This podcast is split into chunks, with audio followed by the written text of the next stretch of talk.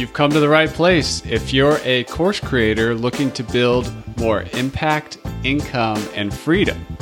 LMS Cast is the number one podcast for course creators just like you. I'm your guide, Chris Badgett. I'm the co founder of the most powerful tool for building, selling, and protecting engaging online courses called Lifter LMS. Enjoy the show. Hello and welcome back to another episode of LMS Cast. My name's Chris Badgett and I'm joined by a special guest, Tom Fanelli from Convesio.com. How you doing, Tom? I'm doing great, Chris. Thanks for having me. So Convesio is the first self-healing auto-scaling platform as a service for creating and managing WordPress websites. It's a hosting company. Let's start there. What actually is web hosting, Tom? Sure. So in its most basic form, your website, your WordPress website, whether it be a course or a brochure for your business or an e commerce store, needs, um, let's call it real estate on the internet to be accessible worldwide 24 hours a day by anyone that might look it up via its domain name. That real estate is, it comes in many forms, but it's generally referred to as web hosting. And it can really be the what I would call traditional um, or legacy type of hosting, uh, which is shared hosting, which is most of the time what you get at companies. Uh, you know, the big companies you think of that do hosting, GoDaddy, Bluehost, uh, and then perhaps you might graduate to a more um, resource dedicated version of that, which is called a VPS or a virtual private server and we can go into sort of what these are more in depth or perhaps you might graduate to something even more upscale which is in our in our world managed wordpress hosting sometimes referred to as cloud hosting. Um, that's kind of a universal term of things that don't seem to fit into um, you know the shared and vps category. And then probably lastly there's uh, flavors of hosting where you can go out and get your own dedicated machines uh, and that seems to be sort of a shrinking niche given all the amazing stuff providers like Google and Amazon are doing with virtual machines. So, what's the main difference between a VPS and managed WordPress hosting in the cloud? Yeah, good. That's a really great question. Um, most of the time, a VPS is a managed WordPress hosting provider is using VPS technology. Now, there's some of them out there that use a shared hosting approach. And what they do is they let layer on top of that better services, better support, WordPress specific knowledge, perhaps some optimizations in the platform that are WordPress specific. And so when we talk about managed WordPress hosting, the biggest differentiator is those are hosts who have an offering or a business that solely focuses on WordPress. And so that focus allows them to have much more of a um, better performing product than companies that are out there trying to host every CMS and static web page known that you could have out there, right? So if you get a generic shared hosting account, you might want to put Joomla, WordPress, who knows what on it, your own code. You get managed WordPress, you're pretty much just running WordPress. That's awesome. On your website, which is at conv- convesio.com, it says the game changer for WordPress. I love a good product hook and then a tagline. And I want to unpack your your tagline, which kind of clarifies the product hook, which is game changer. But I want to get through a um, a definition of terms so that we can just unpack these individually. Sure. What does self healing mean when it comes to hosting? Like, Great. let's say we get a traffic spike and the site goes down. Is that like, if that's a problem that self healing might help? Well, that's probably more of a problem that scaling would help. Auto scaling. Okay. Auto we'll get to that one. What's self healing? Yeah. So, what help self healing is, is so, um, you know, I'll give you a little bit of the genesis of this uh, technology that we've created because it's it's, it's radically different than VPS technology and uh, shared hosting. So we've built this platform from the ground up and we really sort of reimagined what WordPress hosting would be like. I've been building websites, this is going to date me significantly, but believe it or not, the first product I ever used to start building websites was a product called Adobe PageMill, which predates WordPress, right? And so, um, being in the, the the business for a long time, I was personally frustrated on the solutions for hosting WordPress that they really there there was not much significant revolution in the space in terms of how we host WordPress. Yeah, we have shared and we've got VPS and we've got people doing managed WordPress, you know, better than what the traditional WordPress offerings are on shared. But still, if you look at companies like Google and Apple and Facebook, these are companies that are using sophisticated cloud infrastructure setups that have a lot of scaling innate in them. They have uh, the ability to sort of auto correct problems that, are, that arise. And so that's what we mean by self healing is the ability for the system to internally monitor its own health and then take steps that are progressively more extreme to repair uh, the the issue with oh, I, I love this term zero human intervention right it all happens automatically so a great example of this is i was hosting with a popular managed wordpress hosting provider um, before uh, we uh, started convesio and one day I woke up, it was a Saturday morning, right? I started having an alert go off at 5 a.m. that one of my client sites was down. You know, I didn't catch it till 8 o'clock. Uh, I had to, it was a weekend, I had to send an email.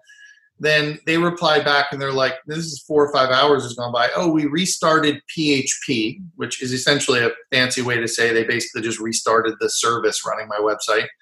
And everything came back up well, that's great. That took five hours to do what was literally probably someone pushing a button. Right. So that's the oldest like tech support thing in the book. Turn it off and turn it back on again. Right. Exactly. yeah. And so in our world, that issue would have been resolved within under 15 seconds because within seconds our platform would start getting uh, notifications that you know php is not responding or there's some fatal error right? And it would the first thing it's going to do is try to restart the the service. And so that would happen. That five hour outage would have been probably under 15 seconds. That's awesome.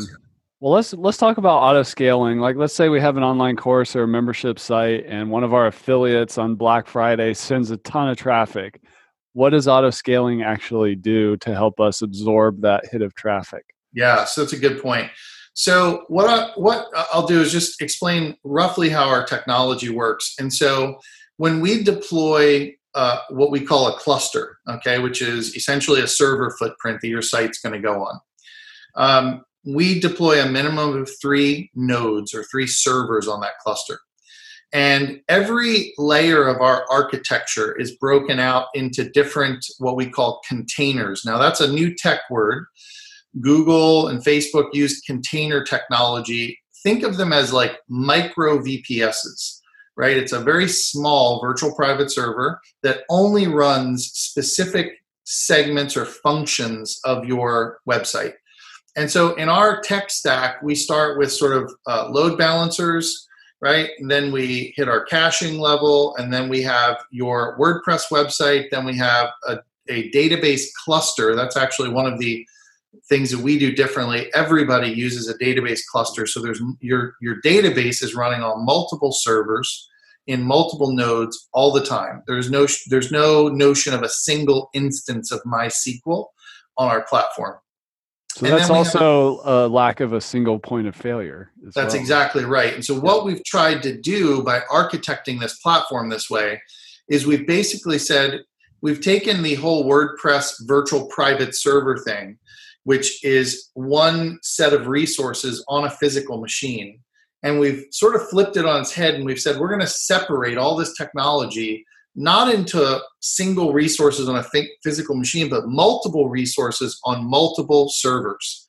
And what that allows you to do is your actual uh, instance of WordPress, because we're using load balancers, can replicate itself. So as soon as your instance or your website starts to come under load, if it hits some peak level based on your plan and your capacity, we, we replicate a copy of it. And then we start to distribute the load between both of those instances. Um, and then we replicate another copy. And you can go up to, you know, any number of replicated instances of your website running simultaneously. Then what's really nice about it is you don't have to choose. The best part about this is everybody gets this technology on our platform. You don't have to choose like a different package, go in and subscribe to the next tier. We will scale out your website and then as soon as the traffic subsides we collapse it back in we scale it in and you only pay for the additional usage during that expanded period of time is that usage based pricing what you mean by platform as a service or what is platform as a service yeah so i don't like to think of us as a hosting provider because we're so radically different and and part of this is like you know i know everyone understands what hosting is um, but you know I don't think necessarily of Amazon as a, a hosting provider. And so the technical term of a, a PaaS or a platform as a service is Amazon would be an infrastructure as a service provider, right? And so um, you probably would not have people in a lot of people going to that because you have to have deep system administration knowledge to set that stuff up. Um, and so a platform as a service is really the next step of simplifying the usage of an infrastructure provider. And so because we allow you to control settings like, you know, you can pick different resource usages, you can control your scaling. We feel like we're the sort of one step removed from an infrastructure provider, but we're not a hosting provider where you might say, I need to deploy a single website, right? Or 10 websites every single site that you deploy on our system has its own set of dedicated resources. Wow, that's super cool. Um, there's something you said in there I want to come back to, but before we go to that, um, I wanted to look at something I saw. Let's see, where was it? It was a, it was something about not your average hosting company where you, you rely on like cPanel, Nginx, and some things. Correct. Yeah. Can you speak to? Can you clarify what that message was and and what the the angle is there? Sure. I mean, the dirty truth in the hosting space is most hosting providers are pretty much all the same. I hope that doesn't get me in trouble with uh, my peers out there. But you know, cPanel is the predominant technology for managing websites that are on servers being hosted, right? Isn't uh, Plesk another one? Yeah, Plesk is another one. There's a yeah. few others out there. Yeah. Um, and there's great tools that, that, I mean, they've done an amazing job. cPanel's done a phenomenal job. Um, it's what we did was we said, look, if we could reimagine this platform, we didn't want to use anything off the shelf when we were building our platform because we just thought that is er, there's a lot of people out there simply me tooing one another, right? It does not take any sophistication to, you know, buy a server, install cPanel, set up a website, and call yourself a hosting provider, right? And that's a viable business for a lot of people. And I, I'm not knocking it. It's just it's not what we do. We're a product centric team of people that's trying to innovate some technology. And so what we've done is really, I think, the next step or evolution in hosting.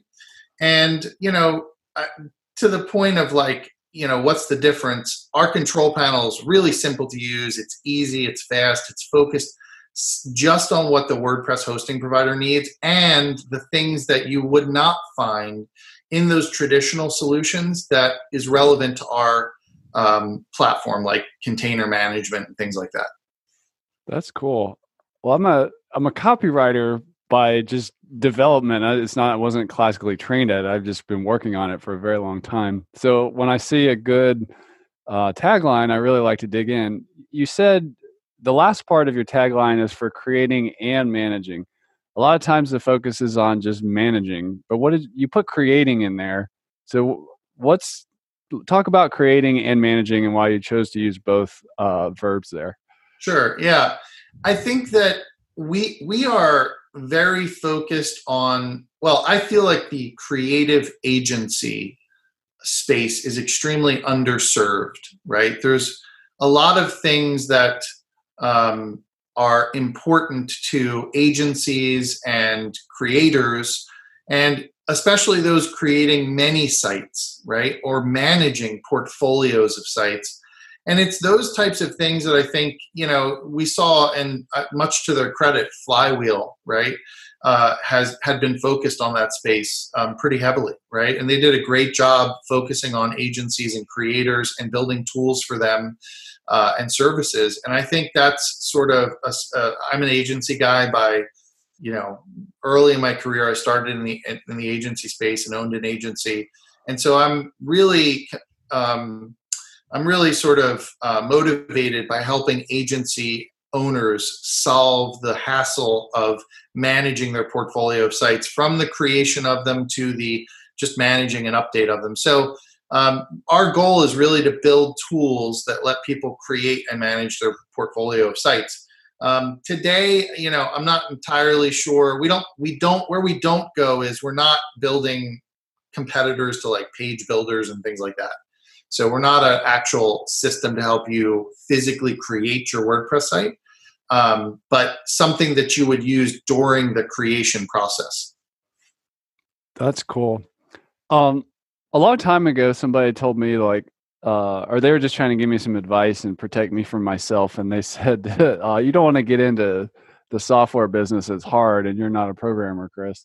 And I've heard a lot of people say the same things about, um, oh, like hosting seems like it's easy money or, but then the, the, the advice always comes in, oh, oh, you don't want to get into hosting. You don't want your phone to ring when, um, you know, somebody's site goes down on Christmas or whatever uh, what what do you have to say to hosting is hard, or why did you decide to tackle such a a huge problem that that has a lot of risk and people are really there's a lot of state high stakes on the line, especially when the website is the business, not just a brochure for the business. Yeah, absolutely. Well, I think I will answer that in a couple different parts. Okay. Uh, I get asked this question a lot, and um, so uh, let me recap a little bit by telling you somewhat of my personal journey that got me here because it lays the foundation of why I chose to do this. And that is, you know, so I was working, started an agency, eventually wound up uh, at a software company uh, running marketing and really found my niche. And 10 years ago, I relocated from Florida to San Francisco, rolled the dice on a startup uh, in the property technology space uh, founded by some ex Salesforce guys early. This was in the um, you know early 2000s, late 90s. Like a real estate SaaS? Is that what you're yeah, saying? Exactly, real estate okay. SaaS designed for property management. Actually, okay. Um, we sold that product uh, about a year after I got to the Bay Area, and then a year later we took that company, RealPage, public, and I stayed on with RealPage another five years, and you know, it's been eight years now since RealPage has gone public, and it was the first unicorn in the property management space, the first company to have an IPO worth over a billion dollars. It was a big deal. If you look at the property technology space now, there's been billions of dollars put into venture capital into that space. Um, there is lots of money. There's hundreds of startups that have occurred. It's exploded. There's multiple companies that have had IPOs or are going to have IPOs. Um, there are people being acquired for hundreds of millions of dollars by larger players. That space was validated and verified when uh, RealPage had its IPO. If you look at the WordPress space now, um, I, I think there's a lot of people in the WordPress space who have been here for a long time and they look at it and they go the market is crowded. It's uh, you know it's so competitive and they're looking at it from the perspective of where it might have been 10 years ago. And my outside perspective on this is as soon as we have you know look at the things that have happened in the last six months right? Uh, wp engine acquires flywheel who flywheel gets from zero to 18 million in annual recurring revenue in six years okay and keep in mind the space is is accelerating as time goes on. Growth is accelerating in the space. WordPress is now 35% of the market. Um, you've got Salesforce making a strategic investment into Automattic of $300 million. You've got WP Engine, after that acquisition, said they're going to have a billion dollar plus IPO. When when when Salesforce, or I'm sorry, when WP Engine has its IPO, that is going to drastically change the landscape of this market. Um, it's going to start growing, I think, even faster. And you're going to have Automattic follow with an IPO probably sometime in the next, you know, three plus years. Uh, and so I think in the next two to three years, you're going to see a couple major companies go public. It's going to legitimize this. You're going to see institutional money start to come into this. VCs are going to start to pay attention to WordPress, which feels like it's a bit of still a grassroots, very much because it started that way, a grassroots industry. And I think there's going to be a lot of change over the next five years in the WordPress space. And so I'm extremely positive uh, minded about what's happening in WordPress. And that's why I think now is a great time to get into WordPress as an ecosystem. Why we chose to get into hosting, it's something I was personally frustrated that I hadn't seen the, the technology uh, evolution in. And then, you know, we're actually, we're extremely driven by creating systems. Like it doesn't bother us to be on call 24 hours a day. We're the team that's going to stand in the gap for you. Um, you know, we take the responsibility of making sure people's sites are up and running really seriously. You know, every site on our platform is monitored down to the minute level 24 hours a day. If there is ever the slightest hiccup on someone's site, we have a team of people that are engaged in fixing it no matter what the time is, uh, you know, what, what the holiday is, Christmas, New Year's, Thanksgiving, we're there. That's awesome. what what would you say just kind of in general what is the current state of the hosting industry? And what i mean by that is i just have a general feel and this is not for me it's just stuff i hear from users and customers where they get really frustrated with their web hosting or they feel like they're hitting a wall and they're or they're um they just can't understand the the the support they get like support that is like way too technical or they're just not there's like a disconnect on the communication it just seems like it's an industry ripe for disruption on all kinds of levels but what mm-hmm. what are some of the biggest problems with modern hosting especially for people running wordpress sites sure well i think that the technology is a problem i think the which where i hope you know our goal is to address that right mm-hmm. um, I think that uh, a lot of times the fact that everyone is providing, you know, the, the market was treated as a commodity, right? A, you know, a long time ago. There was a race to the bottom. You know, everyone was like 99 cent hosting, you know, like, I mean, we've all seen this type of stuff. And there's a lot of consolidation of hosting companies and like yeah. streamlining and outsourcing right. the support and a lot of that kind of thing. Yeah. And but what's happened is people will begin to realize. So there's been this sort of these this um, opposite directional curve, right? Where it's like hosting has been going down, down, down, down, down for a long time, but the sophistication and dependence on e-commerce and the market has been going up. And so as people begin to realize I've got a substantial business here, I can't run this on a 99 cent a month, you know, business or a hosting solution. And so I think the market is changing. And what's happened is I don't see enough change in the hosting provider space to keep up with that. And so I'll give you another example is and this is something we're doing that's kind of interesting is you know because we're focused a lot on helping agencies, we offer people uh, support via Slack. Okay. Now we have in-app support and email ticket support, but I think email ticketing support is like so 10 years ago. Um, so what we've done is we're sort of piloting this new idea of we bring agencies into our Slack organization, and then they have they have access 24/7 to our team uh, and various people on the team, right? Just like you would if you were in a Slack channel with a bunch of other people and we give people real-time support uh, you know as they they need it uh, via slack and that could be for billing issues it could be, and so what we found is we act almost like an extension of their agency as their sort of technology team for their hosting of their sites and their servers and that has been extremely encouraging to see how much people really like that Um, that is the new way, I think, of working. This idea of sending tickets in, and I think even calling people. I know a lot of people like to call, pick up the phone, and call folks, um, but I think most people nowadays are really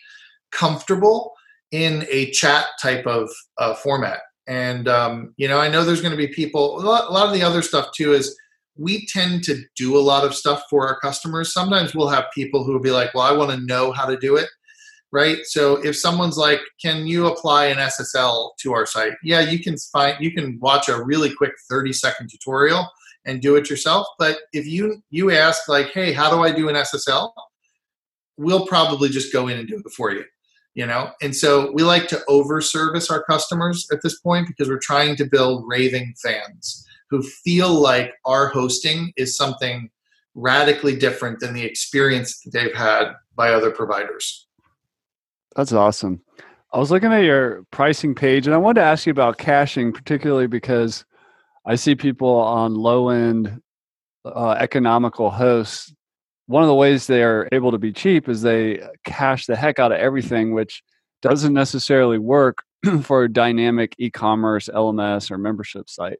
Sure. Um, and so they get into trouble where like their users can't log in, or people are getting redirected to places they shouldn't be, and stuff like that. Mm-hmm. Um, so you have basic containers, high traffic containers, and compute intensive containers.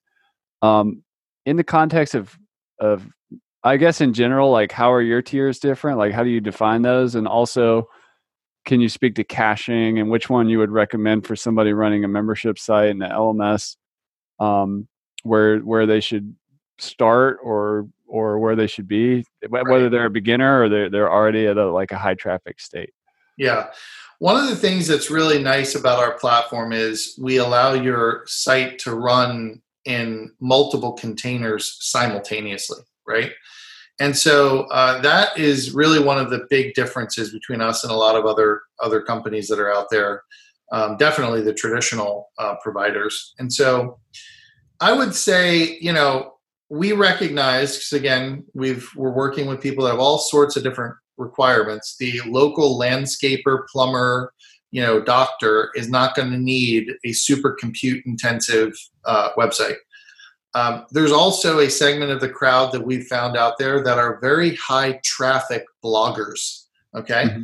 And we wanted to provide a level of service that would allow the agency who's doing local business websites to come in at a lower price.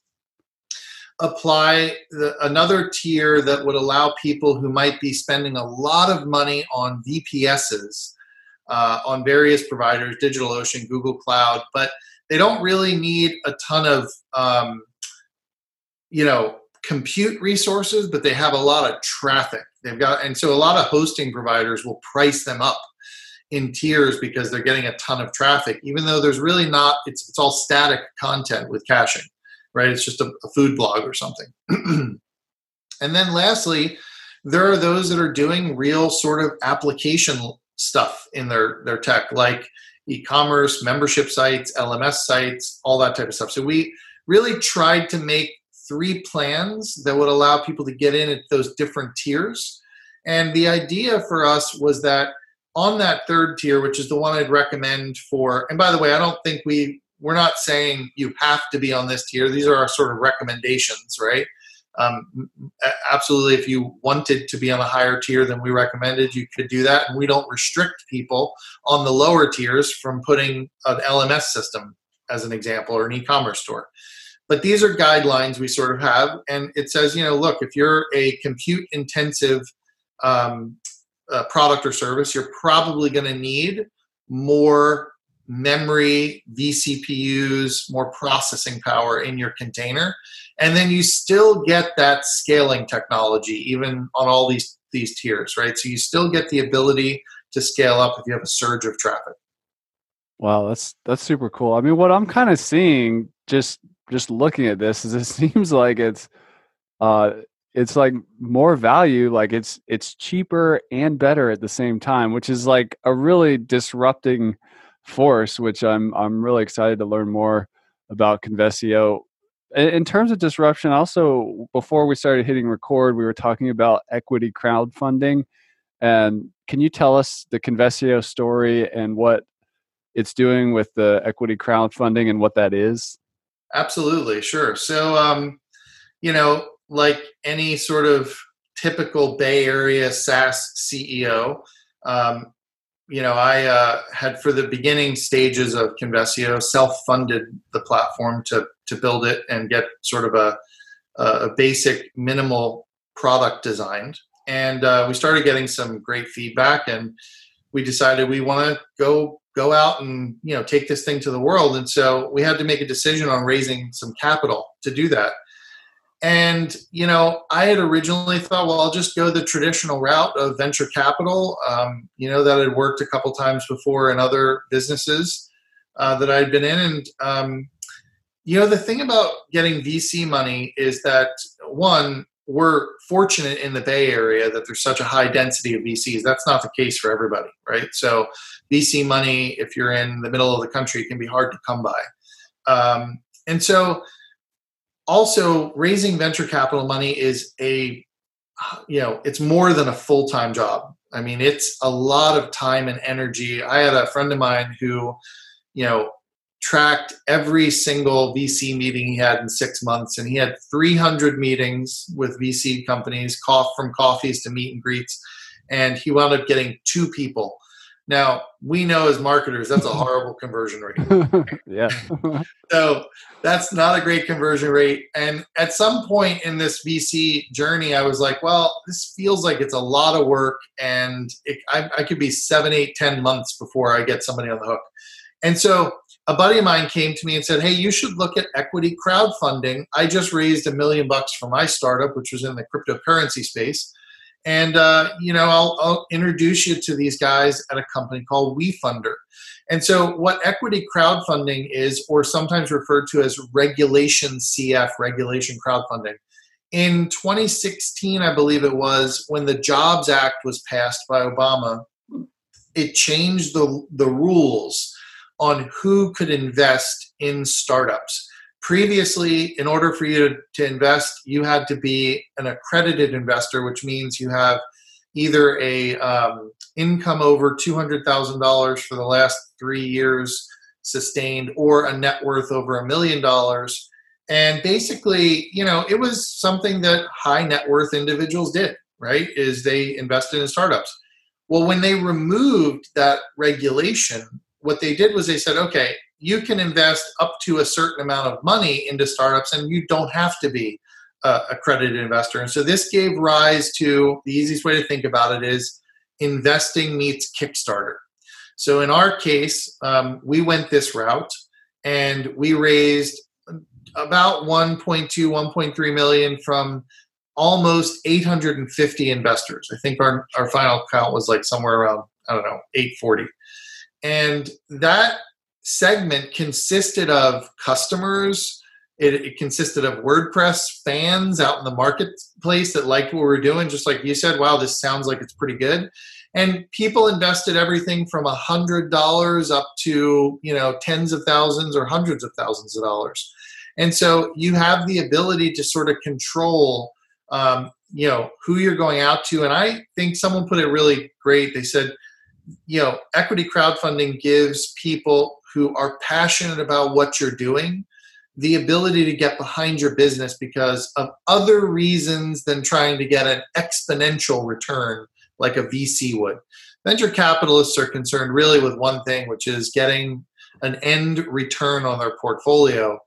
Equity crowdfunding people invest for all sorts of different reasons, uh, you know, that are, are sometimes more aligned with the future success of the business than simply just profit. That's super cool. And I mean, it's WordPress, so we're trying to democratize everything. So democratizing uh you know, raising funding is is a super cool concept that I personally wasn't that familiar with. I wish I had known about that when you guys were open. Um what what is it how does it work like for the person who invests a hundred or two hundred bucks? Um, like they're still are they still getting a, a little small piece of the equity pie just like yeah. thousand dollar or more investor? Absolutely, great question. And and this is something that I would say one of the biggest things working against equity crowdfunding is a lot of people in the industry think it's like Kickstarter, where you really get nothing. Okay, you don't own a, a component of the business. And the smaller you invest, usually the less the the less valuable right. the. I mean the uh, yeah. what do they call it? The incentive or the prize or whatever. Or, yeah, whatever. Yeah. yeah. So um, in equity, and by the way, so equity crowdfunding is all regulated by the SEC. You have to file your paperwork with the SEC. It's regulated by FINRA. Um, it's an extremely, you know, you have to have your financials um, reviewed by independent CPA. There's all sorts of, um, you know, official hoops you have to go through to do this type of fundraising. So it's not something like a Kickstarter campaign where you can just poof set it up and anyone can come invest. There is months of work and preparation that have to go into setting these campaigns up to make them both legal and successful. And so one of the things I'll say is that you pick as the um, you know as the as the company you choose what type of financial mechanism or agreement. There's various different types. Some of them do convertible debt, which is sort of like financing, which converts to equity. Um, some of them do revenue based financing, whereas the company grows, they pay shareholders back a certain amount of money. We chose to go with the, a mechanism called a SAFE agreement, which is very popular. It was it was pioneered by Y Combinator, a really popular startup um, incubator. Uh, and so basically, uh, the SAFE agreement, uh, yes, will convert that money that you invest in the company into real equity uh, of the company. And so you actually will own a piece of the business, unlike Kickstarter. Uh, and so, yes, you know, you you if you invest more, you own a larger chunk, and if you invest less, you own a lesser chunk. But it's all based on the same economics at every investment level. There's no favoritism based on how much you invest.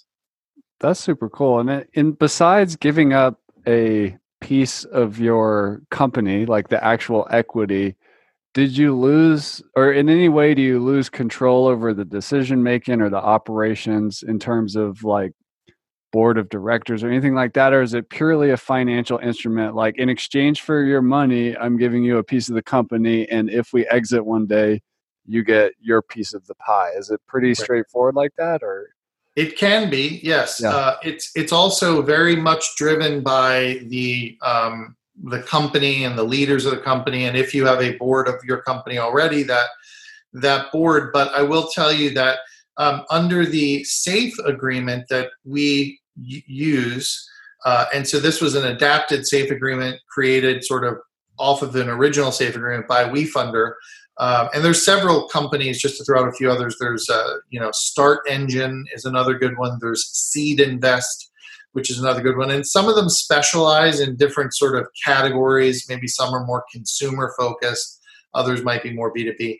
Um, and but but to answer your question, uh, you know, basically you control how you want to do that. And with uh, crowd equity crowdfunding, because you're going to have hundreds of people, uh, it is it's going to be very difficult if you had to vote on any sort of yeah. actions. So WeFunder's safe consolidates all of the people under one lead investor. And so mm. that one lead investor is the person who is uh, you have to go to if you want to get any voting, um, you know, done. And so there's mechanisms that make it very simple for that. And unlike, and it's not super common on a seed round that you would have a VC that would insist that you put a board in place. From what I've seen, maybe other people can, you know, give different experiences on that but uh, in this case you're not you're not regulated to put any sort of board or advisory team or anything like that that's totally driven by the the the, the leadership team of the company and that's one of the things that people uh, you know people that are doing financing through WeFunder like is that it really puts a lot of the control on the business still so you can make those decisions that you think are best for your company that's awesome. Well, I've learned a lot today from you, Tom. If if you're listening to this, just I'm curious as the CEO of Lifter LMS, if you're interested in investing as a user into Lifter, send me a private message on Twitter or Facebook or wherever. I'd just be curious to explore this idea of crowdfunding because like you're saying at Con- Convesio, how cool is it for an actual customer to invest in the company that kind of hosts their business? There's like this virtuous cycle as opposed to not that outside money is bad, but it's it's not there's more there's more skin in the game than purely a portfolio being a portfolio piece in a um, you know in an investment portfolio for a financial person who does that that's their business but it doesn't really have anything to do with the company they're investing in besides if they're successful so yeah i agree and i definitely think you know i don't think we did as good of a job getting the word out to the WordPress community because I think a lot of times when we tried to share this with various you know media outlets in WordPress, they didn't know what to make of this because it's still somewhat of a new type of thing. And I think I my one of my hopes is that we're sort of leading the way that other WordPress businesses who are interested in doing this would take the steps to start to start to, to look into doing this because the model works so well for us as a community driven ecosystem right? Um, if we can have businesses that are owned by the community and we mutually benefit from the coming success that i just sort of articulated a few minutes ago and why i think the wordpress space is, is still at the very beginning of its story. Um, i think that is an amazing way to create wealth. It's also an amazing way to create community centric products and services that you know the community actually can own a portion of. So i would say if anyone's interested in listening to this feel free to reach out to me i'm happy to talk to anybody about um, you know equity crowdfunding and and if it might apply to their business that's awesome well tom i really appreciate having you on the show convesio.com. Go check that out as a WordPress host. Any final words for the course builders and membership site creators out there about your hosting option? No, I think we pretty much covered everything, and uh, I appreciate you having us on the show. Absolutely. Well, that's Tom Fanelli at convesio.com. Thanks so much. We'll have to do this again sometime. All right. Thanks, Chris. And that's a wrap for this episode of LMS Cast. I'm your guide, Chris Badgett. I hope you enjoyed the show. This show was brought to you by Lifter LMS, the number one tool for creating, selling, and protecting engaging online courses to help you get more revenue, freedom, and impact in your life. Head on over to lifterlms.com and get the best gear for your course creator journey. Let's build the most engaging, results getting courses on the internet.